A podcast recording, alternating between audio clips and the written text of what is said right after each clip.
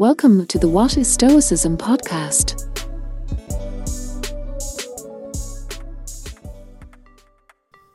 For ancient practitioners of philosophies like Stoicism, the principles they adopted weren't a set of rough guidelines or a list of quick life hacks. Their philosophy wasn't something they dipped in and out of or referenced only in emergencies. No, for beginner students and philosopher kings alike, Stoicism was their way of life. Through the cardinal virtues of wisdom, justice, courage, and moderation, it informed their decisions every day. There was no area of life, therefore, to which philosophy could not be applied. And one such area that perhaps gets forgotten in light of modern modalities is the Stoic approach to a healthy lifestyle. But just as their ancient principles remain popular today due to their continued relevance, there's still a lot we can learn from Stoic advice on eating and exercising. Here are five Stoic notes on healthy living you can put in practice today. 1. Food. A quote from Musonius Rufus To sum up the question of food, I maintain that its purpose should be to produce health and strength, that one should for that purpose eat only that which requires no great outlay, and finally, that at the table one should have regard for a fitting decorum and moderation, and most of all should be superior to the common vices of filth and greedy haste. The Roman Stoic Musonius Rufus believed that the foundation of the virtue of moderation lay in self control in eating and drinking.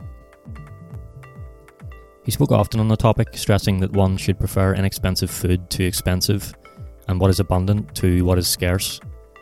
Musonius recommended culinary simplicity through the natural nourishment of plants and grains rather than animals. He also explicitly mentioned fruits and vegetables that don't require much cooking, as well as cheese, milk, and honey. Although the Stoics weren't strictly vegetarian, they wouldn't have eaten much meat in general.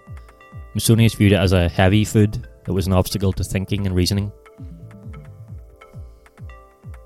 If you're interested in making a Stoic inspired dish, check out Zeno of Citium's lentil soup recipe from Eugenia Ricotti's book Meals and Recipes from Ancient Greece.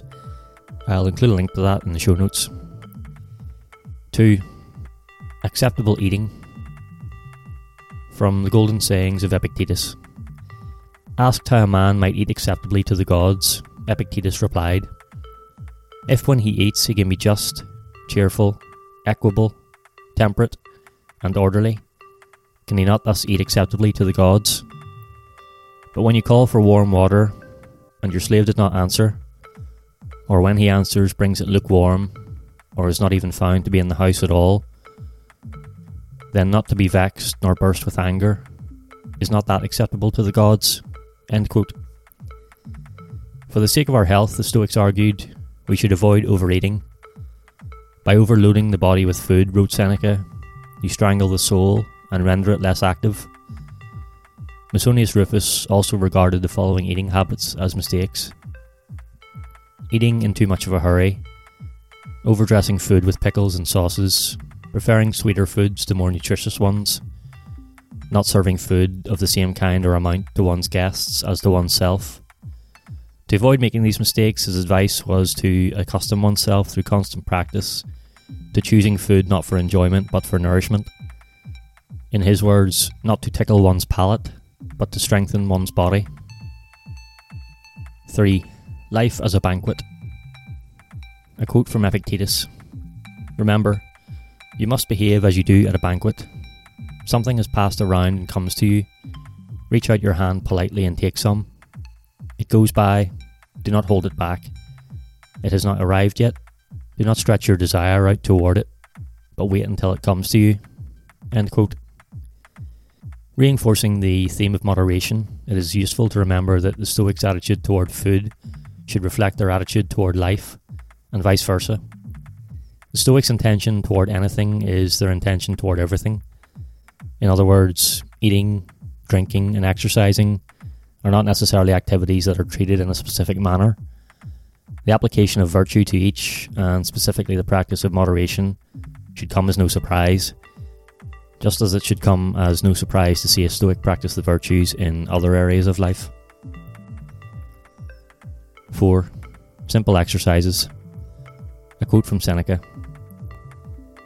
There are short and simple exercises which tire the body rapidly and so save our time, and time is something of which we ought to keep strict account.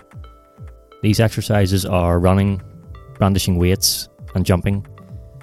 Select for practice any of these, and you will find it plain and easy. But whatever you do, come back soon from body to mind. End quote. It's common to think of ancient philosophers as merely thinkers, stationary souls who spent most of their time sitting and pondering. But the fact is, the Stoics worked out. Appropriately fueled by their diet, they exercised enough to improve their fitness and keep the body functioning well. Just like their approach to eating, however, they applied moderation to exercise and were careful not to overindulge lest they neglect their philosophical pursuits. The importance the Stoics gave to exercise can also be seen in the various instances where they draw parallels between the art of living and athletics. Epictetus, for example, did this often. Quote, First of all, condemn your own actions, and then, after having condemned them, don't give up on yourself. You should learn instead from what the wrestling masters do. The boy has taken a fall. Get up, he says, and resume the fight until you grow strong. End quote. 5. Taking walks. A quote from Seneca We ought to take outdoor walks to refresh and raise our spirits by deep breathing in the open air. End quote. The second head of the Stoic school, Cleanthes, was a boxer, while Chrysippus, who succeeded him, trained as a long distance runner.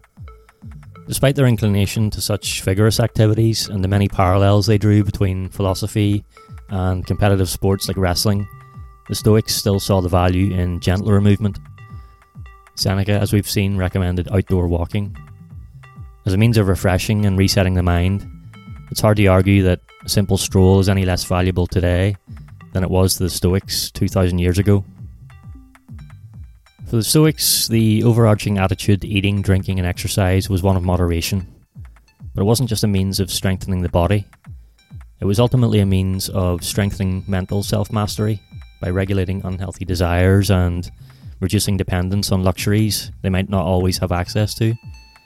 Not to mention the fact that optimum physical health provides the best platform on which to build optimum mental health. In today's world of excess, we need to practice these principles perhaps more than ever. A final quote from Seneca Indulge the body just so far as suffices for good health. It needs to be treated somewhat strictly to prevent it from being disobedient to the spirit. End quote.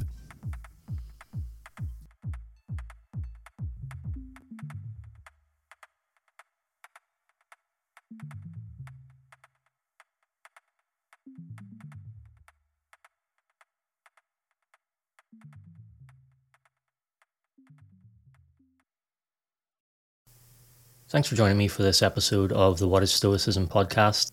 If you'd like to support the show, please consider taking a second to leave a rating and a review. It's a good way to let me know you're getting value from the content, and it helps more people discover the show. I appreciate your support. Thanks so much. Also, if you enjoyed this episode, I recommend checking out the Stoic Handbook podcast by John Brooks. It's one I've been a fan of myself for a while. It has great reviews. John publishes regular episodes that are always filled with practical wisdom, and it's available on all the usual podcast platforms. You can also find it on the web at stoichandbook.buzzsprout.com. Thanks again for listening.